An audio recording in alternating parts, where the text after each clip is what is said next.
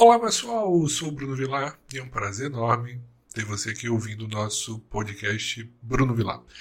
Pessoal, vamos falar sobre o que nesse podcast? Sobre espiritualidade, mas numa visão de inteligência espiritual, sobre filosofia, que é muito importante, autoconhecimento, desenvolvimento pessoal e alguns temas sublineares aí que podemos trabalhar também para desenvolver essa visão mais ampla da vida. Então, pessoal, olha só. Vamos ter toda segunda-feira um episódio novo. Então, hoje, dia 1 de janeiro, o nosso primeiro episódio desse podcast aí, que é somente em áudio. Então, você vai encontrar somente o áudio do nosso podcast, tá certo? Então vamos lá, quando a gente fala de 1 de janeiro, né, o primeiro dia do ano, e aí começa aquela história, né? Fazemos planejamentos, aquela listinha, faz aquele ritualzinho de simpatia, alguns, outros não, e aí fica aquela visão de novo ano começando. Primeiro você precisa entender que é um novo ano no calendário gregoriano. Então hoje é 1 de janeiro de 2024. Se você trabalhar com astrologia, nós não estamos ainda no ano novo astrológico. O ano novo astrológico só vai acontecer quando voltarmos ao signo de Ares. No momento, nós estamos no signo de Capricórnio. Então falta terminar Capricórnio e depois entrar no signo de Peixes para fechar o ano astrológico. Então tem uma diferençazinha dos ritos de cada um, só a nível de curiosidade. Então, por exemplo, né, temos ainda o ano chinês. Então, temos várias formas de medir esse tempo. Mas o que, que é legal desse processo, que sempre que começa um ano novo, vamos pegar aí essa base do nosso calendário gregoriano, sempre começa aquela ideia de um novo ciclo. E ouço muitas pessoas falarem promessas, e dizer que esse ano vai ser diferente. E eu espero que sim. Mas por que é difícil começar o ano e manter essas novas mudanças? Você já pensou sobre isso? Porque, primeiro, nós começamos com uma lista de muitas coisas sem verificar as possibilidades de realização. Então você monta uma lista de 10 coisas e a pergunta é: será que você vai ter tempo disponível? Será que você vai conseguir realizar essas 10 coisas? Não estou colocando água no seu sonho, não, nem colocando areia aí, principalmente. Eu estou colocando uma reflexão. Porque o primeiro ponto que eu queria trabalhar com vocês é o poder da decisão. É o que eu sempre gosto de comentar. E você precisa entender que quando eu tomo uma decisão, ou seja, eu vou realizar algo, eu vou decidir, eu vou escolher algo, eu preciso entender que é uma balança no processo. Ou seja, eu vou ter ganhos e perdas. Toda escolha tem ganhos e perdas. Claro que você pode dizer que as perdas são pequenas em algumas situações, os ganhos são superiores, isso aí é tranquilo. O problema está no inconsciente, que depois eu vou falar sobre isso aí, nesse processo de novo ciclo. Então, sempre que eu tomo uma decisão, eu tenho um ganho, mas eu tenho as perdas. E o problema, por exemplo, estou gravando agora o podcast. Eu poderia estar fazendo outra coisa. Então eu estou, entre aspas, aí, perdendo esse tempo agora e buscando um ganho que não é agora. Um ganho vai ser futuro. Ou seja, qual vai ser o ganho? Eu terminar a gravação, eu disponibilizar o podcast, depois ter o retorno de vocês então, essa recompensa dessa decisão, ela não acontece agora. Ela vai acontecer onde? Lá no futuro. Só que o nosso processo de programação mental, ele quer a recompensa agora. Ele quer o prazer imediato. É por isso que as pessoas têm dificuldade de manter o foco. Por isso que você precisa, na hora de tomar uma decisão, fazer uma programação mental e dizer assim: o que, que eu ganho com esse processo? Eu vou ganhar isso, aquilo e tal. Mas o que, que eu perco para realizar esse processo? E é importante você entender que vai ter perda na situação. Só que aí, quando você lembra dos ganhos, esses ganhos têm um peso maior. Mas você precisa lembrar disso. Só que às vezes a gente esquece. Então, todo dia eu preciso lembrar disso. Bruno, qual é a solução inicial? É você buscar prazer já na realização. Então, quando eu estou gravando o podcast, eu estou aqui muito feliz. Eu não estou esperando o resultado do podcast. Eu estou comemorando o processo. E esse é o erro. Quando você decide algo, você fica esperando que aquela decisão aconteça para ser feliz, para comemorar, e você não comemora, por exemplo, as pequenas vitórias. Ah, vamos lá, vamos pegar um exemplo clássico. Resolvi emagrecer. E aí eu quero emagrecer 8 quilos. Você fica esperando os 8 quilos para poder ser feliz? Não. Você perdeu 100 gramas, comemore 200 gramas. Ah, mas não é nada. Só que, pessoal, para você chegar nos 8 quilos que você deseja emagrecer, você vai ter que passar por 1 grama, 2 gramas, 100 gramas, 200 gramas, 1 quilo, 2 quilos e assim sucessivamente até 8 quilos. Então é importante que eu comemore as pequenas coisas, que eu tenha prazer nesse processo. Então o poder da decisão ele vai ajudar a motivar, porque a ideia de motivação é o motivo mais ação, a motivar aquela decisão. Ou seja, a manter o motivo aceso ali no processo. Então eu preciso decidir lembrando dos ganhos e das perdas. E aí eu faço o que nós chamamos de verificação ecológica. Quando eu realizo isso, será que vale a pena? Será que valeu a pena o processo? E aí que eu faço a verificação. E aí eu vou fazer uma mentalização, a visualização do processo para verificar como é que eu sinto. Porque volto a repetir, esse ganho é um ganho sempre aonde? No futuro. Aí você precisa criar o quê? Ganhos paralelos no presente. Bruno, por que isso acontece? Por que essa dificuldade que você falou de ter ganhos e perdas? Porque eu quero fazer algo e não consigo. Vamos lá. A nossa mente, e quando eu falo mente, a parte imaterial, ela tem uma coisa chamada programação. E você tem uma coisa chamada hábito. Então, os seus hábitos são gerados pelas suas programações. Essas programações são conscientes e, na maioria das vezes, inconscientes. Então, qual é a sua função inicial? É sempre buscar o prazer e fugir da dor. Então, se você coloca aquilo como algo doloroso, poxa, eu vou fazer academia, é um martírio, é um sofrimento, e você coloca essa emoção negativa no processo que resulta em uma dor, o que, que acontece? Você vai o quê? Evitar. Então você tem que colocar uma carga positiva nos primeiros passos.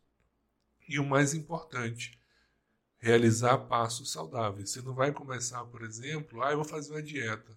Você não pode fazer uma dieta muito intensa. Você consegue ali manter um dia, dois, mais três dias, uma semana, você não consegue, você volta tudo de novo. Então você tem que aprender que é um processo gradual, até você fortalecer esse novo hábito.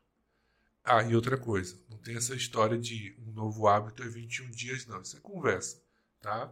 Pela neurociência, em média, um novo hábito dura de 66 dias para consolidar. Geralmente, algumas pessoas conseguem com 21, outras com 128 dias. Então, no estudo aí científico que teve, em média, 66 dias é o tempo para você criar um novo hábito. Bruno, mas por que 66 dias? Por que esse tempo todo? Já pensou se toda hora você mudasse a sua programação? Quanta energia você não ia gastar? Quanto tempo você ia ter vivendo conflitos? Claro, a gente tem os conflitos que a gente nem percebe. Então você precisa ter uma programação com uma certa proteção. Por isso que demora a criação de um novo ciclo.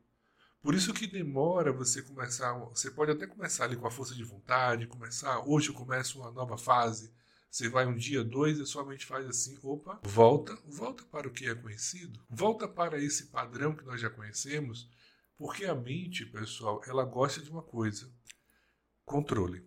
A nossa mente, ela adora controle. Então ela gosta de realizar coisas que ela já conhece, que ela já conhece o resultado e sabe que aquela situação gera algo positivo, entre aspas, para você.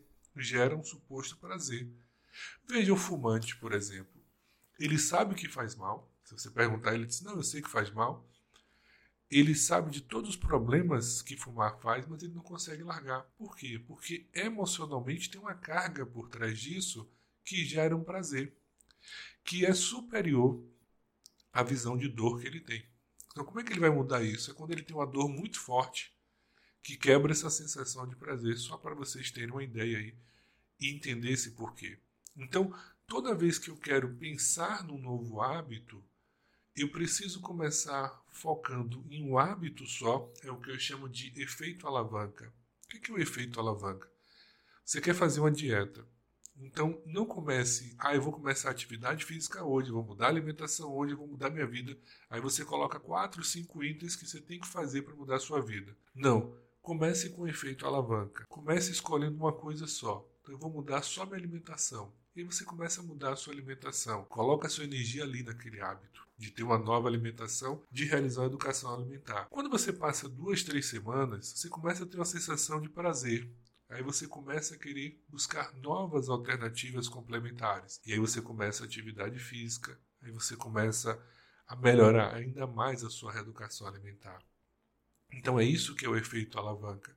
É você começar com um pequeno fator Muitas vezes é só beber água. É só você começar bebendo água a quantidade necessária por dia. Seu intestino melhora, sua qualidade de sono melhora. E aí você já começa a sentir melhor. E isso lhe motiva. Isso lhe traz uma energia mais positiva de determinação. E aí você começa a pensar: opa, esse prazer aqui é bom. Deixa eu ampliar esse prazer. Deixa eu aumentar o meu processo. Então, por que eu estou falando desse processo de hábito, desse processo de surgimento? Porque a ideia de ano novo é a ideia de um novo ciclo. Mas se você repetir os mesmos padrões do ano anterior, o que, que vai acontecer? Você vai viver o mesmo ano. Você vai mudar para 2024, mas você vai repetir o mesmo padrão, o mesmo processo 2023. Então, um novo ano começa com uma nova mentalidade. E aí começa com um novo projeto. Mas um projeto onde você vai fazer uma reflexão. E as pessoas têm dificuldade de olhar para o passado, porque quando olham se sentem culpadas, se sentem envergonhadas. Eu fiz isso. Não, você fez a melhor escolha possível naquele momento. Na PNL, na programação da linguística, a gente tem um pilar, que é o ser humano sempre faz a melhor escolha para aquela situação. Você pode até não concordar com aquela escolha. Você pode até dizer que ah, mas aquela escolha não foi legal, mas naquele momento ele tomou a melhor decisão com base no ambiente, no histórico dele, enfim, com a parte genética dele. Nós sempre tomamos a melhor decisão naquele momento. E aí, discutir essa se é melhor ou não é muito fácil depois do ocorrido. Então você tem que tirar um pouco esse peso dessa cobrança, dessa culpa e olhar para o passado sem julgamento, mas como um processo de reflexão, como um processo de, poxa, o que eu quero deixar em 2023? E o que eu quero levar para 2024 que foi saudável, que foi leve? Eu sou constelador familiar também. Na constelação nós temos uma coisa muito legal Quer dizer assim, eu vou levar apenas o que é de leve nessa relação. O que é pesado eu vou deixar no passado. Então, o passado também tem essa função de passou, onde eu esqueço lá, porque hoje eu sou uma outra pessoa. Hoje é um novo dia. Como diria Heráclito, o mesmo homem não passa duas vezes no rio. Porque cada momento que passa, você está no processo de crescimento, num processo de amadurecimento, e num processo que você não é mais o mesmo. Então, todo dia que você acorda, todo dia que passa a hora, você está crescendo, você está amadurecendo. Você pode não perceber, porque cada um tem um processo diferente. Né? Quando você olha, por exemplo, uma plantação de bambu, você olha que não está crescendo. Mas o bambu primeiro ele cresce as raízes, e daqui a pouco ele dá uma subida enorme. E assim com o nosso processo de crescimento. Primeiro nós vamos crescendo as raízes, para fortalecer a base, e quando você menos espera, aquele momento eureka acontece, ou seja, aquela mudança aconteceu. Muitas vezes você que está preso ao processo não percebeu. E aí já vou dar uma dica especial para vocês. Quando vocês estão no processo real de mudança, uma das coisas que acontecem é que as pessoas ao seu redor começam a brigar com você. Como assim, Bruno, brigar com você? Porque elas perdem o controle. Elas perdem a referência. Elas não sabem mais como você vai agir, porque você tinha um determinado padrão e agora é outro. E aí é natural no processo de mudança algumas pessoas se afastarem de você e outras pessoas novas vão chegar.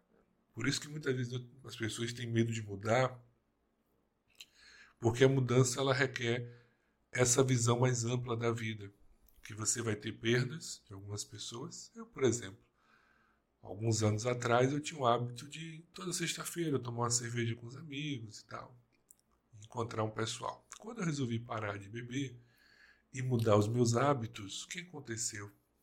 Entre aspas, eu perdi aqueles amigos. E eu tentava marcar para encontrar, mas o pessoal dizia: Ah, mas você não bebe mais. E aí fica chato, poxa, encontrar você. E o pessoal se afastou. Porque não era a amizade ali na relação, era a bebida, né, que era o elemento da ligação. Então, quando você começa com novos hábitos, os elementos de ligação mudam. Então, você começa a fazer atividade física. Por exemplo, voltando à história do emagrecimento, você vai começar a andar com pessoas que fazem atividade física. Você vai começar com pessoas que estão fazendo também dieta. Então, o seu grupo vai mudar. Isso é natural. Isso não significa dizer que você vai se afastar do pessoal, porque a sua frequência, né, ela mudou. E quando você muda a sua frequência, você começa a abrir possibilidades para outras pessoas com novas frequências e novas oportunidades na sua vida. Beleza? Então, esse era o primeiro ponto que eu queria falar sobre essa relação do ano novo, de um novo ciclo, de começar uma nova fase, de montar essa listazinha de coisas que eu quero realizar, olhar para esse passado aí, verificar o que cometi de erro ali, qual foi o processo que me sabotou. Isso é legal, né? Tem um ditadozinho que eu acho muito legal, né? Conhecer o passado para viver um presente saudável e saber para onde ir no futuro. Então, quem não sabe a sua história acaba repetindo mesmos erros. Então, conhecer a sua história é muito legal. Eu sempre que possível, porque durante a semana é um pouco puxado, mas geralmente no final de semana eu tiro um tempinho para reflexão semanal. E aí eu faço uma análise da minha semana. E eu vejo assim, poxa, eu fui impulsivo ali de novo, preciso trabalhar essa impulsividade. Olha, aquele ponto ali eu vacilei. Olha, tal situação eu melhorei. E eu vou observando o meu comportamento. Porque é aquela história do orar e vigiar, né? E aí um processo contínuo. E esse é o ponto 2 que eu queria trabalhar com vocês. Não importa a mudança. Você tem que mudar, claro, para o que você deseja, mas você precisa depois trabalhar o ponto 2, que é a constância. Quantas vezes as pessoas vão lá, emagrece os 8 quilos e depois volta tudo de novo. Porque você precisa ter uma constância nessa nova fase. É entender que agora você é uma nova pessoa e que a fase é outra. Então, muitas vezes vão aparecer pessoas do passado, vão acontecer situações do passado para verificar se realmente você mudou. Se aquela crença que estava ali no seu inconsciente, se ela foi realmente quebrada. Porque somos aquilo que pensamos, como dizia Buda. Então, a sua realidade é a sua mentalidade. Eu sei que quando eu falo isso, tem um mecanismo de defesa chamado negação. Não, não concordo. Muitas pessoas dizem que não concordam, mas é a sua realidade. É a sua crença inconsciente que está aí. Porque, infelizmente, pessoal, o nosso problema, o meu, o seu, o nosso, está no nosso inconsciente.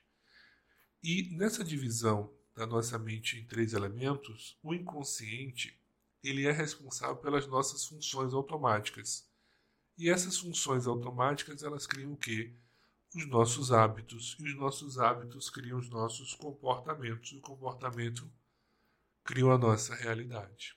Então, quando você nasceu até os seus 12 anos mais ou menos, a sua mente estava de guarda aberta. Então, várias crenças limitantes foram colocadas aí. Vários sabotadores foram colocados não por maldade, mas por falta de conhecimento. E que está aí dentro do seu inconsciente. Que está aí gerando uma realidade. Eu fui entender isso melhor quando eu comecei a constelar, porque eu entendi isso na prática. E a minha primeira constelação que eu fiz, até hoje ela fica na minha mente, guardada sobre isso, foi de um rapaz que ele era formado em enfermagem. E ele falou assim: Bruno, é, eu não consigo trabalhar na minha área. Eu tento, tento, não consigo. Para você entender a situação, quando ele me procurou para constelar, ele estava trabalhando é, como segurança. Imagina a pessoa formada em enfermagem trabalhando como segurança. Nada contra, pessoal, são as fases da vida. Mas você, quando faz a faculdade, você quer trabalhar naquela área. E aí ele me falou que já tinha trabalhado de porteiro, tinha trabalhado de agente penitenciário, mas aí é, foi, foi uma contratação temporária, saiu tudo mais. Fizemos a constelação e quando foi feita a constelação, que você coloca ali os elementos, né, porque eu faço a constelação de bonecos, só para vocês terem noção, eu vi toda a família olhando por um, lugar. Aí eu peguei uma peça, coloquei a peça e perguntei a ele: que, que esse lugar está representando? Aí você faz um trabalho de respiração, meditação. O que, que vem à sua mente? Ele falou assim: a pobreza. É a pobreza que vem na minha mente. Eu falei: tudo bem. E por que isso? Aí ele começou a cutucar, né, utilizando técnica de PNL, de linha do tempo, para descobrir as causas disso. Ele falou: Poxa, engraçado, agora eu lembrei que minha mãe me dizia o seguinte: que eu era muito ousado, que onde já se viu pobre fazer enfermagem, e que eu estava sendo muito ousado, que eu não conseguiria me formar em enfermagem. E ele falou: Poxa, foi uma dificuldade tão grande para conseguir a minha formação e aí nós fizemos a constelação, quebramos aquela crença e que eu achei impressionante foi, acho que 10 ou 14 dias depois, ele conseguiu o primeiro emprego como enfermeiro. E do primeiro ele conseguiu o segundo, o terceiro, e ele mudou de vida. Então, muitas vezes, pessoal, a gente brinca, ah, nós não temos a visão. Eu sei que, infelizmente, algumas pessoas não sabem trabalhar isso de forma saudável, né? É, querem criar o método X, método Y, sem falar o que é o real, e sem falar, olha, o que acontece é esse ponto, é isso aqui, sem muita invenção. Então tinha aquela crença limitante ali. Aí ele quebrou e mudou a realidade dele. Volto a repetir, somos aquilo que pensamos. Lembra da ideia do Buda. Então, a minha mentalidade não é algo que foi trabalhada do zero aos 12. Foi jogada ali. Dos 12 começa a nascer um protetorzinho que vai só se fortalecer aos 25, em média, tá? Que é quando você se torna-se adulto, ali o seu cérebro está na fase adulta. Então, quantas coisas foram jogadas? Você observa que até hoje as pessoas acabam jogando crenças, né? Olha, você não vai conseguir, isso é difícil, você não consegue. Quando eu ouço isso, eu não digo nada, mas mentalmente eu digo: é crença limitante sua, leve com você. Ah, mas isso aí é muito caro. Crença limitante sua, leve com você. Eu quando eu percebo que a pessoa está me jogando uma crença limitante, eu mentalmente já digo logo, ó, crença limitante sua. Então você tem que ter esse autocuidado, ter essa autoproteção, para poder você manter a sua constância. Agora imagina, se você nas relações, as pessoas já estão jogando o que, que tem dentro de você. Porque o nosso problema está no nosso hemisfério cerebral direito, que é o nosso lado holístico, que é o nosso lado criativo que é onde está, vamos dizer assim, numa associação meia tosca, é o nosso inconsciente. Então, quantas crenças limitantes você tem aí? Quantas vezes você colocou areia na situação e você utilizou ou utiliza mecanismos de defesa? O que é, é mecanismo de defesa, Bruno? Só abrir um parênteses aí. São defesas que nós criamos para evitar dor. A negação, uma delas. Não, não preciso de ajuda. Não, não foi isso.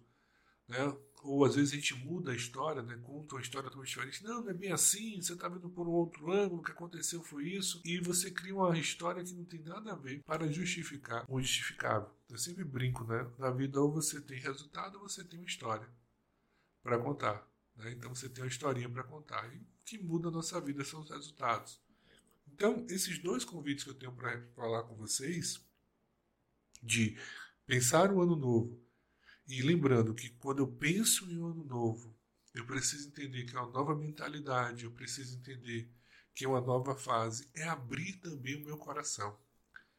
Porque o terceiro ponto para fechar aí ó, nosso podcast de hoje é que três coisas precisam também estar alinhadas no processo. E eu vou falar muito sobre isso ao longo dos podcasts, que é o nosso SPA. O que é o SPA? É o nosso sentir, pensar e agir. Então não adianta eu só pensar positivo. Eu também tenho que sentir o positivo e ter ações positivas. E esse é o grande ponto. Muitas vezes as pessoas têm lá um pensamento positivo, mas não tem ação.